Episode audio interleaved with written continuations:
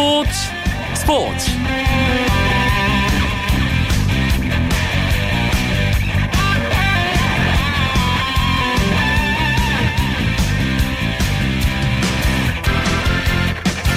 안녕하십니까. 수요일 밤 스포츠 스포츠 아나운서 이광용입니다. 2015 KBO 리그 가을 야구가 시작됐습니다. 넥센 히어로즈와 SK 와이번스의 와일드카드 결정전 올해 가을 야구 시작을 알렸는데요. 아, 넥센은 단 한 경기만 이기면 준 플레이오프에 진출할 수 있지만 SK는 오늘 이기고 내일 또 이겨야 하죠. 단기전인 만큼 쉽게 승부를 예측할 수 없는 상황이고요. 특히 정규 시즌에서 넥센이 SK에게 8승 1무 7패 정말 근소한 우위를 점했기 때문에 더 치열한 승부가 예상됐습니다. 그리고 지금 두 팀의 대결 그 예상대로 정말 치열합니다. 8회 말까지 끝났고 잠시 후에 9회 초가 시작되는데요. 3대 3으로 넥센과 SK 팽팽하게 맞서 있습니다. 와일드카드 결정전 소식은 잠시 후에 야구 기자와 함께 자세하게 전해드리도록 하겠고요. 역시 가을 야구를 시작한 메이저리그 이야기도 풍성하게 준비하고 있습니다. 먼저 오늘 들어온 주요 스포츠 소식으로 수요일 밤 스포츠 스포츠 출발합니다.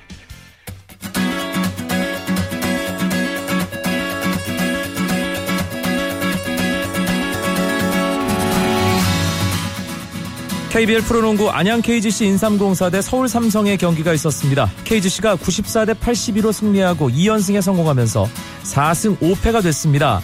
그래서 삼성 SK 동부가 공동 5위, 삼성은 3연패에 빠지면서 KGC와 순위가 같아졌습니다. 오늘 경기에는 국가대표팀 일정을 마친 KGC 이정현과 삼성 문태영이 복귀해 눈길을 모았는데요. 복귀전에서 안양 KGC 이정현 선수가 정말 훨훨 날았습니다. 양팀 최다인 33득점에 스틸 5개, 리바운드도 4개를 기록하면서 팀 승리를 안겼는데요. 이정현 선수 데뷔 후 한 경기 최다 득점 기록이자 이번 시즌 국내 선수 한 경기 최다 득점 기록이기도 합니다. 삼성의 문태영도 복귀전에서 22득점 10개의 리바운드 2어시스트 스틸 2개를 기록했지만 팀의 연패를 막지 못했습니다. 내일 밤 쿠웨이트 시티 국립경기장에서 2018 러시아 월드컵 아시아 지역 2차 예선 G조 4차전 쿠웨이트 원정 경기를 치르는 울리 슈틸리케 감독이 공식 기자회견을 통해 출사표를 던졌습니다. 슈틸리케 감독은 해외파 선수들이 주말 경기를 소화하고 팀에 합류해 준비 기간이 짧지만 쿠웨이트전에서 좋은 결과를 내야 한다며 쿠웨이트전은 상당히 어려운 경기가 되겠지만 우리 팀이 올해 잘해왔기 때문에 내일 경기 역시 자신있게 준비하겠다고 말했습니다. 기자회견에 함께한 주장 기성용 선수 역시 그동안 중동 원정 경기는 힘든 부분들이 많았지만 이런 것들을 잘 넘겨서 좋은 결과를 얻어야 한다며 굳은 각오를 전했습니다. 감독 대행 체제로 운영되었던 프로축구 K리그 클래식 부산 아이파크가 최영준 대한축구협회 기술위원을 감독으로 선임했습니다. 최 감독은 1988년 럭키 금성에서 프로로 데뷔해 1996년 울산 현대에서 은퇴할 때까지 9시즌 동안 K리그 210경기에 출전한 수비수 출신이고요. 은퇴 후에는 울산대, 울산현대, 제주유나이티드, 대구FC 등에서 코치 생활을 해왔습니다. 현재는 대한축구협회 전임 지도자 겸 기술위원을 맡고 있습니다. 2015 경북 문경 세계 군인체육대회에서 국군체육부대 남자 사이클 대표팀이 도로 경주 개인 단체전 금메달을 휩쓸었습니다. 박경호 선수가 남자 도로 경주 개인전에서 131km를 2시간 51분 28초 만에 달려 가장 먼저 결승선을 통과했고요. 박경호보다 1초 늦게 들어온 박건우는 은메달을 목에 걸었습니다. 이 종목 단체전은 개인전에 나선 각국 최대 8명의 선수 중 가장 좋은 성적을 거둔 4명의 기록을 합산해 순위를 매기는데요. 그 결과 우리나라가 역시 금메달을 획득했습니다.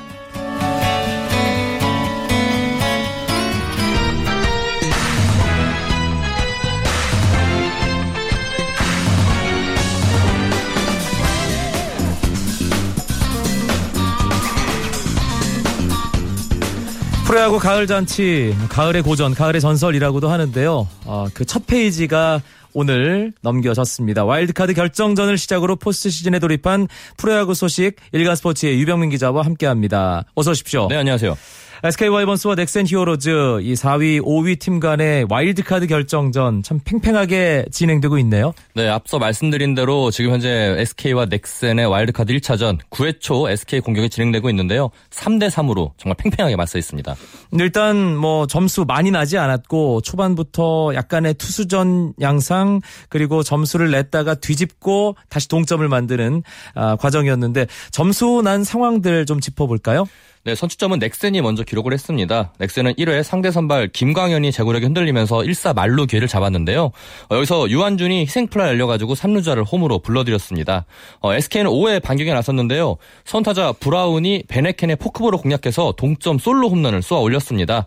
어, 이어 박정권의 2루타와 희생번트로 잡은 1사 3루 기회에서 나주환이 1타점 3루타를 때려냈는데 이후 넥센 수비 실책이 나오면서 나주환까지 홈을 밟아 넥스, 아, SK가 3대 1로 앞서갔습니다. 네. 어, 끌려가던 앞서던 넥센은 7회 서건창이 볼넷으로 출루하자 고종욱이 우중간을 가르는 1타점 3루타로 추격에 나섰고요. 이어진 1사 3루기에서 이택근의 내야 땅볼 때 고종욱이 홈을 밟아 동점에 성공했습니다. 사실 SK의 김광현, 넥센의 벤해켄, KBO 리그 최고의 투수들이지 않습니까? 네. 그렇기 때문에 이 중요한 경기 양팀 감독이 믿고 선발 투수로 내세웠는데 그런데 이 투수들에게도 가을 야구는 좀 부담이 됐던 모양입니다. 특히 김광현 선수는 출발이 조금 좋지 않았죠. 네, 그렇습니다. 김광현은 아까 앞서 말씀드린 대로 1회 굉장히 흔들렸는데요. 어, 넥센 타자들의 장타력에 좀 의식을 하는 듯이 몸쪽 승부를 하지 못하고 바깥쪽으로만 승부를 벌이다가 1회에만 볼넷 4개를 내줬습니다. 그러면서 1사 만루 위기 를 자초했고요. 여기서 유한준에게 안타가 아닌 희생 플라이로만 한 점을 허용하고 후속 타자를 아웃카운트 잡아내면서 1회를 어, 한 점으로 막아낸 것이 좀 큰 역할을 했습니다. 네. 김광현은 이후 5회까지는 무실점을 기록했고 5회 타선이 석점을 뽑아주면서 승리 투수 요건을 갖추고 물러났는데 하지만 구원 등판한 켈리가 동점을 허락하면서 김광현의 승리 허락되지 않았고요. 어, 밴헤켄은 6과 3분의 2이닝 동안 3실점으로 퀄리티 스타트를 달성했지만은 역시 승리와는 인연을 맺지 못했습니다. 밴헤켄 선수가 3회, 4회 정도까지는 노히트 네. 어, 페이스로 정말 SK 타자들을 잘 요리했는데 밴헤켄 역시 예, 어떤 위기의 순간을 잘 넘기지 못했습니다. 네, 그렇습니다. 일단 밴헤켄의 주무기가 포크볼인데 그 포크볼이 떨어지지 않고 가운데 몰리면서 브라운 선수에게 솔로 홈런을 허용을 했고요. 또 초반부터 너무 자주 던지더라고요. 포크볼을. 네, 일단은 너무 주무기를 자주 던지다 보니까는 SK 선수들이 어, 떨어지는 공을 예상을 하고서는 어, 좀 방망이가 나오지 않는 모습이었습니다. 그러면서 좀 폴 패턴을 바꿔갔는데 그러면서 좀 직구가 맞아 나갔고 그러다가 이제 역전을 허용하는 일을 자초했습니다. 염경엽 감독이 오늘 이 타순 때문에 간밤에 엄청나게 고민을 했다.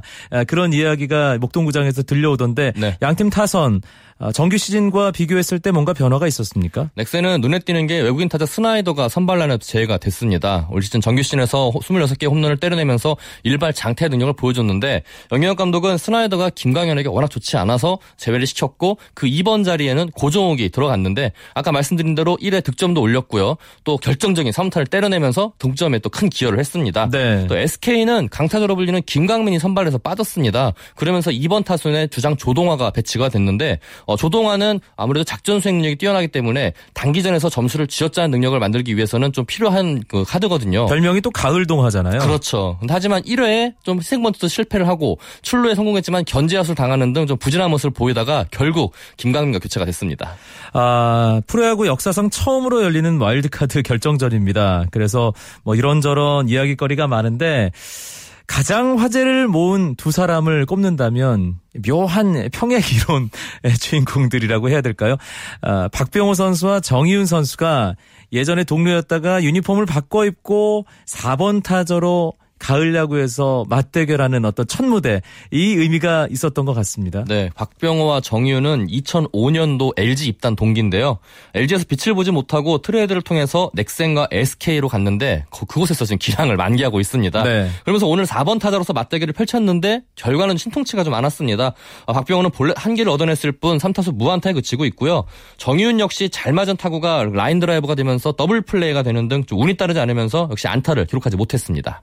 지금 3대3 9회초 상황 계속 이어지고 있고 SK의 9회초 공격이 방금 끝나면서 이제 넥센의 9회 말로 이어지는데 두 팀이 이렇게 혼신의 힘을 다하는 상황 아 1차전 경기 보고 있는 준 플레이오프 두 팀 승자를 상대하게 될 두산은 약간씩 미소를 짓고 있을 수도 있겠어요. 일단 두산에게 가장 좋은 시나리오는 오늘 SK가 이겨서 내일 와일드카드 2차전까지 가는 것이 가장 좋은 시나리오고요. 네. 그렇지 않더라도 두 팀이 연장 승부까지 가서 끝장을 보는 게 두산에겐 가장 좋은 것 같은데요.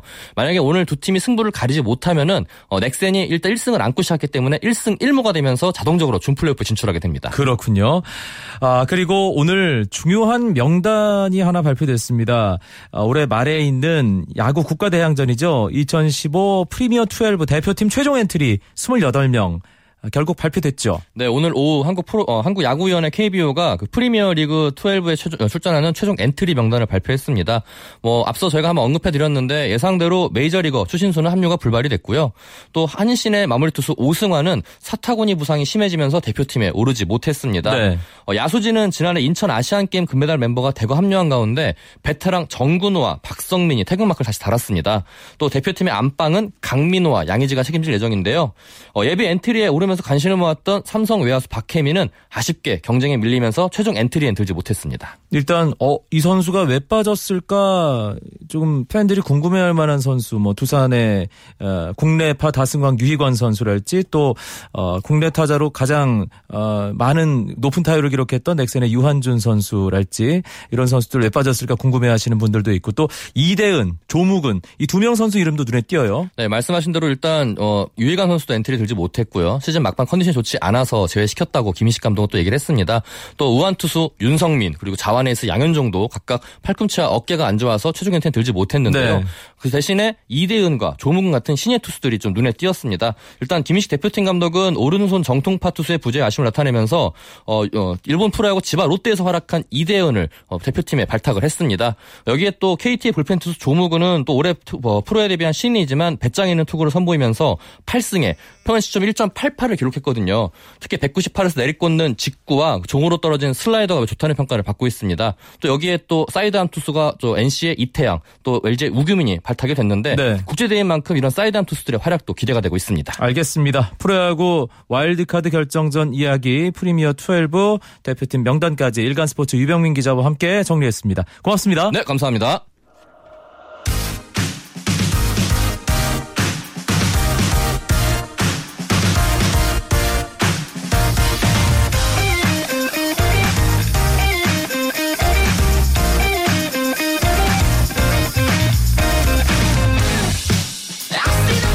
수요일 밤마다 함께하는 메이저리그 이야기 MLB 포커스로 이어집니다. 오늘도 입담 좋은 메이저리그 전문가 두 분과 함께합니다. 이종률 해설위원 나오셨고요. 네, 안녕하십니까. 한승훈 해설위원도 자리했습니다. 네, 안녕하세요. 메이저리그도 포스트 시즌 시작됐습니다. 오늘 아메리칸 리그 와일드카드 결정전으로 그 시작을 알렸죠, 이종률 위원. 네, 그렇습니다. 전통의 강호 양키스와 또 신예 휴스턴 애스트로스가 오늘 양키 스타디움에서 와일드카드 결정전을 펼쳤습니다. 와일드카드 결정전은 일단 승률이 높은 팀 홈에서 치러지는 거죠, 한승훈 위원? 어, 맞습니다. 와일드카드를 포함해서 포스트 시즌은 정규 시즌에서 승률이 더 좋은 팀이 어, 먼저 이 우선권을 갖게 되고요. 월드 시리즈의 경우에만 해당 연도 올스타 승리팀 리그에게 그 어드밴티지가 주어지죠. 결국 뉴욕 양키스가 이 홈 어드밴티지를 안고도 휴스턴에게 졌네요. 네. 반대로 얘기하자면 휴스턴이 승리했는데요.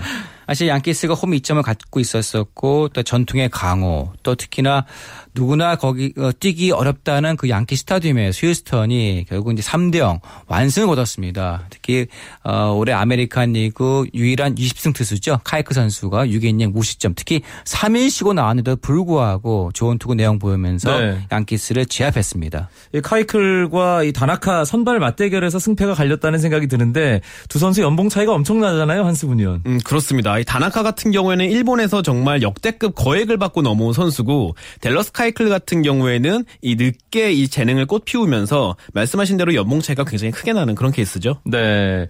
어, 일단 양키스가 무득점으로 묶인 게 뭐 가장 큰 페인이라고 볼 수 있을 것 같은데 경기 내용 이정률이 어떻게 보셨어요? 어, 일단 의외로 카이크 선수가 3위 쉬고 나왔지만 지금 완급 조절을 통해서 양키스 타선을 제압했다.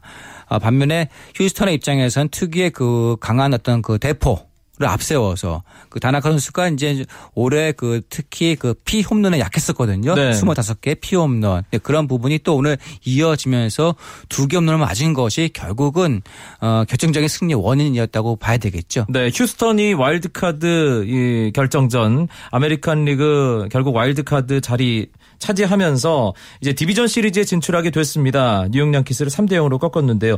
아, 디비전 시리즈에서 휴스턴이 어떤 팀 만나게 되는 거죠? 그 어메리칸 리그에서 가장 승률이 좋은 팀이죠. 이 캔자스 시티 로열스와 만나게 되고요. 그 캔자스 시티 로열스 같은 경우에는 이 요다노 벤추라 젊은 투수가 1선발로 나오고 트레이드로 영입했던 자니 쿠에토가 2차전으로 나오는 지금 그런 구상입니다. 네, 휴스턴과 캔자스 시티 로열스의 디비전 시리즈. 나머지 대진은 어, 우리가 정말 관심을 많이 갖게 될 수밖에 없는 텍사스의 경기죠, 이종률 위원. 네, 그렇습니다. 유일하게 그 코리안 리거가 이제 어, 포스트 시즌에서 뛰고 있는 텍사스와 그 토론토 경기인데요. 참고로 디비전 시리즈는 5전 3선 승제이고요. 그런 가운데 어 글쎄요, 뭐 최근 그 8월 이후에 후반기 강세를 보였던 텍사스와 또 역시 후반기 역시 또 강세를 보였던 토론토의 어떤 격돌 격돌인데요.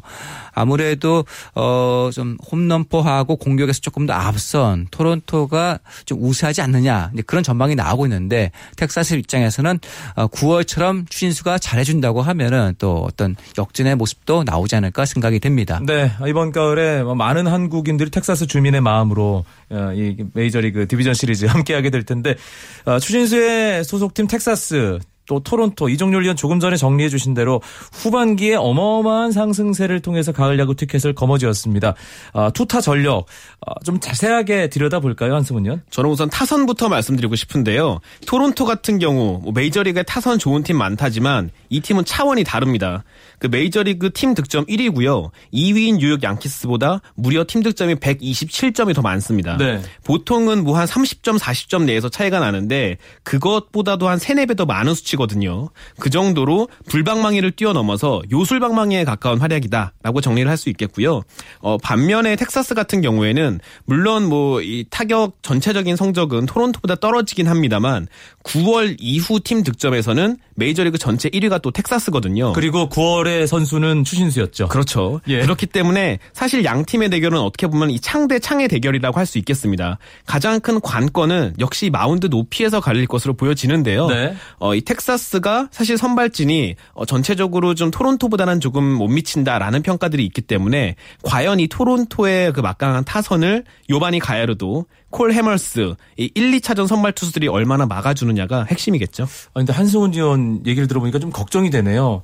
이 바- 방망이 화력도 토론토가 더 강하고 마운드 높이도 텍사스가 좀 낮고 예 그럼 좀 힘든 경기가 되는 게 아닌가 싶은데 추진수 선수가 토론토 상대로 정규 시즌 어땠습니까 이종률이요? 어, 올해 6월 달에 한번 그 원정길에서 붙었었는데 그때는 좀 안 좋았습니다. 1번 나왔었는데요. 당시에는 추진 선수가 전방일 때안 좋았던 상태였었죠. 네. 그렇기 때문에 부진한 모습. 하지만 8월 말 때 홈에서 붙으면서 3경기 동안 연속 안타 치면서 6안타를 몰아쳤었거든요. 그 기세가 이어진다고 하면 역시 이번 어, 디비전 시리즈 때도 추진 선수의 활약은 클 것으로 보여지는데 역시 관건은 추진 선수보다도 필더라든가 이런 다른 중심 타선들이 얼마나 터져주느냐. 거기에 아, 강점이었던 불펜진이 또 9월 달의 모습처럼 계속 좋은 투구 내용을 이어간다고 하면은 가능성은 있는데 그렇지 못한다고 하면 아무리 추진 선수가 용을 써봐도 텍사스는 쉽지가 않다라는 것이 저의 생각입니다. 네 계속해서 기대감을 낮추는 말씀들만 하세요. 예 휴스턴 어, 혹시 뭐 뭐 연고가 있으신가요? 아, 텍사스, 아, 저기, 예, 토론토요? 댈러스 아 예 토론토 쪽에 아, 전혀 없습니다. 예, 토론토 네. 쪽에 예 한승훈 의원 어떻게 전망하세요? 이 텍사스와 토론토의 디비전 시리즈. 어, 우선 객관적인 전력은 토론토가 우위에 있는 것이 또 분명하고요. 하지만 텍사스가 믿을 수 있는 것은 바로 이 기세입니다. 뭐 물론 이 최근 좋았던 기세 이후에 3일 휴식을 치르고 다시 이 경기에 나서기 때문에 흐름이 요 조금 끊긴다는 것은 아쉬운데요. 다만 그 분위기를 1차전 특히 초반에 데이비드 프라이스를 상대로 얼마나 빨리 살려내느냐에 따라서 그 1차전 승패뿐 아니라 시리즈의 전체적인 판도가 갈릴 것으로 예상이 됩니다. 이종률 위원에게는 조금 뭐 구체적으로 네. 예, 뭔가 도박에 가까운 그런 질문을 네, 던지겠습니다. 네네. 몇승 몇 패로 어디가 이기나요? 아, 그러니까 제가 봤을 때는, 어, 3승으로 누군가 끝난다. 누군가 일을 아. 낼 것이다. 세 경기만에 네, 예, 예. 왜냐면 끝날 것이다. 만약에 토론토가 첫 경기를 잡는다고 하면은 내리 3연승 갈것 같고요. 네. 반면에 텍사스가 첫 경기 잡는다고 하면은 어 글쎄요. 뭐 한 2승 3패? 아, 아직 예. 일단 저도 물론 아. 제 마음속으로는 네. 추진수에 속한 텍사스가 더 좋은 모습이 나오길 바라고 있습니다만은 역시 전체적인 어떤 지표를 봤을 때는 좀 역부족이다. 아, 라는 것이 네, 냉정하게. 네, 생각입니다. 예, 네. 냉정한 이종률 아, 해설위원. 네, 마음이 아파요. 네. 예.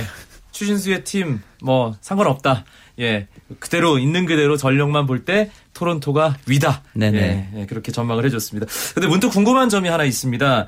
우리나라가 단일 리그이기 때문에 뭐 가을 야구 대진이나 일정 짜는데 뭐 단순하잖아요. 그런데 메이저리그는 양대 리그 또 지구가 세 개니까 대진 또 순서 이런 것들 가을 야구 시작할 때 어떤 식으로 정하는지 이게 규정이 있을 거 아니에요, 한승훈 의원? 어, 사실 발표는 이제 매년 시즌 중반에 합니다. 이 올해 같은 경우에는 8월 18일에 이 발표가 됐었고요. 사실 어떤 기준으로 설정을 하는지에 대해서는 공식적으로 밝혀진 것은 없는데요. 그 과정에 대해서는요. 다만 그 많은 팬들 그리고 이 언론에 종사하는 분들이 이제 짐작하는 것은 그 일정이 발표될 때 해당 경기의 주간 방송사도 같이 발표가 됩니다. 네. 그렇기 때문에 이 방송사 스케줄과 같이 맞춰서 어, 이 일정을 짜는 것이다라는 그 의견이 가장 지배적이고요. 아하. 실제로 이제 그럴 수밖에 없는 것이 방송사들이 메이저리그 사무국에 지불하는 비용이 정말 천문학적이거든요. 그렇겠죠. 재작년 같은 경우에는 뭐 이제 그 공중파 미국 공중파 3사가 어 각기 이 일정을 쪼개서 이제 다 계약을 8년에서 10년 계약을 맺었는데 어 메이저리그 사무국에 방송 3사가 지불하는 총 금액이 무려 15억 달러 이상이라고 합니다. 15억 달러요. 한국 돈으로 하면은 1조 7천억 원이 조금 넘거든요. 그러네요. 그렇기 때문에 그 정도의 지불을 하는 방송사에는 어, 대해서는 어느 정도 또 예우를 해줘야 하고요. 음. 그렇기 때문에 어떤 TV 중계의 논리와 함께 일정이 짜여지는 것이다 라는 의견들이 상당히 많죠. 네, 뭐 그러한 여러 가지 네네. 조건과 기준에 네. 따라서 아, 올해 가을 야구 일정도 정해졌습니다. 오늘 아, 와일드카드 결정전 휴스턴과 뉴욕 양키스의 아메리칸 리그 경기부터 시작이 됐는데 내, 내일은 아, 이 한국 팬들이 시즌 중반 후반까지 상당히 큰 관심을 갖고 응원했던 팀이죠. 피츠버그와 시카고 컵스의 내셔널리그 와일드카드 결정전 열리죠, 이종률. 네, 그렇습니다. 같은 내셔널 중부지구 팀이죠. 피츠버그 컵스와의 경기. 특히 피츠버그는 이제 3년 연속 와일드카드를 받고 나가고요. 컵스는 정말 오래간만에 다시 한번 가을 야구 진출하게 됐었는데 두 팀 모두 또 사활을 견 경, 사활을 거는 그런 혈전이 예상이 되고 있습니다. 강정호 선수가 있었으면 얼마나 좋았을까 하는 생각이 듭니다만 경기엔 나서지 못하는 상황입니다 분명히 그런데 경기장의 모습은 드러낼 거라는 소식이 있더라고요. 음, 그렇습니다. 경기 시작하기 전에 선수단 소개 때 강정호 선수가 실제로 경기장의 모습을 나타낸다고 하고요. 어, 오늘 이제 라디오 방송이었죠. 피츠버그 현지 더 팬 93.7에서도 강정호 선수 가이 나온다. 그러면서 그 앤드류 맥커친보다도 더 큰 박수를 받게 될 것이다. 라면서 이 굉장히 기대감을 나타냈고요. 이 필 페두 어, 빌 페두토 피츠버그 시장 역시도 법원 청사 앞에서 있었던 연설에서 강정호 선수의 유니폼을 입고 나와서 또 오. 화제가 되기도 했습니다. 네. 피츠버그가 이 뭐 선수단 라인업에 함께하지 못하는 강정호 선수에게 디비전 시리즈 진출이라는 선물을 안길 수 있을지 궁금한데 그런데 상대 시카고 컵스의 선발 투수가 너무 어마어마한 선수입니다. 네, 어, 일단 강정 선수 때문에 한류 열풍이 지금 부는군요. 네. 어, 일단 이 피츠버그 경우에는요. 물론 말씀하신 아리에타가 올해 내셔널리그 강력한 싸영상 후보 22승 후반기에 정말 패를 모르는 그런 선수거든요. 반면에 코 선수도 물론 그에 못지않게 19승이라는 좋은 성적 냈습니다만 전체적인 성적 봤을 때는 아리에타가 앞선다. 하지만 저는 아리에타가 이번만큼은 좀 무너지리라고 생각을 하면서 어허. 오히려 남들은 많은 예상을 아, 예상의 경우에는 컵스가 이길 것이다라고 하는데 아리에타 때문에 네네 저는 피츠버가 반대로 승리할 것 같다 라는 생각을 하고 있습니다. 이종률 해설위원이 정말 과감한 예측 두 개를 했는데 네. 과연 이게 어떻게 될지 예 궁금합니다. 한승훈 의원은요. 어, 저도 사실 애석하게도 이 컵스가 완승을 거둔다 쪽인데요. 저는 한 7대 0쯤으로 컵스가 이기지 않을까 생각합니다. 음, 네, 알겠습니다. 피츠버그와 시카고 컵스 승자는 메이저리그 전체 승률 1위 팀 세인트루이스와 디비전 시리즈 치르게 되죠. 네, 그 같은 지구죠. 역시 그 중부 지구의 강호 세인트루이스와 바- 붙게 되는데요. 어, 세인트루이스가 말씀하신 대로 전체 승률 1위이기 때문에 와일드카드 결정전 승자하고 맞붙게 됐습니다. 그렇기 때문에 다시 한번 피츠버그는 승리한다고 하면은 세인트루이스와 다시 한번 또 붙게 되는 그 숙명의 라이벌전을 펼치게 되는 거죠. 그리고 내셔널리그 또 다른 디비전 시리즈 이 동서부 대결이네요. 그렇습니다. 뉴욕 메츠와 LA 다저스가 맞붙게 되고요. 시즌 승률에서 우위를 점한 다저스가 다저 스타디움에서 1, 2차전을 치르는 홈 어드밴티지를 가져가죠. 네, 이 다저스 선발진이 워낙에 좋기 때문에 야구는 투수 놀음이고 가을 야구에는 특히 그 법칙이 잘 적용되는데 어, 이 뉴욕 매치와 LA 다저스의 디비전 시리즈는 어떨까요, 네, 이정렬 간단하게 말씀드려서 다저스의 승리다. 네.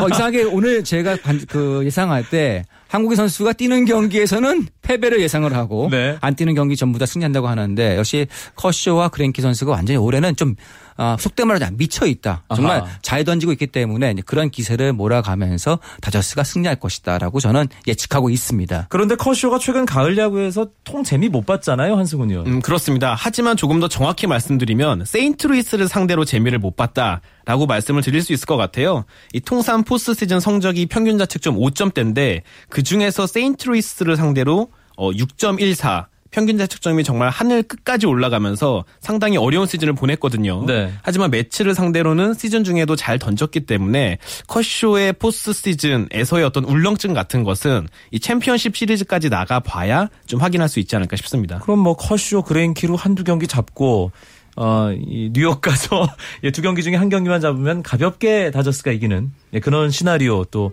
팬들께서는 그리실 수도 있을 것 같습니다. 류현진 선수가 없기 때문에 참 아쉬운 2015 시즌인데 어깨 수술로 처음으로 볼 던졌다는 반가운 소식이 있네요, 이정렬 어. 그렇죠. 오늘 그 다저 스타디움에서 이제 팀 연습 때 외야에서 캐치볼을 했다고 하는데 뭐 이렇게 거창한 건 아니었었고요. 거리가 멀지 않은 가운데 캐치볼 하는 모습을 보였습니다. 근데 어, 뭐 특별한 의미는 부여하지 않았습니다만 어, 건강 상태는 일단 좋다라는 느낌을 어, 받았었고요. 그러면서 내년 시즌 스프링 캠프에 대한 어떤 그 기대감을 높였다고 하죠. 알겠습니다. 아, 오늘도 재미있는 메이저리그 이야기 이정률 한승훈 해설위원과 함께했습니다. 두 분 고맙습니다. 네, 고맙습니다.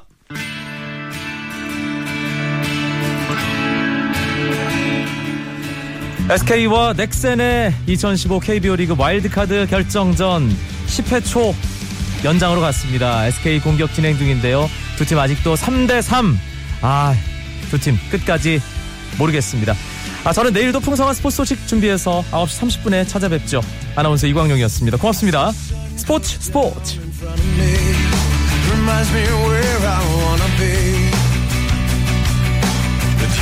you alone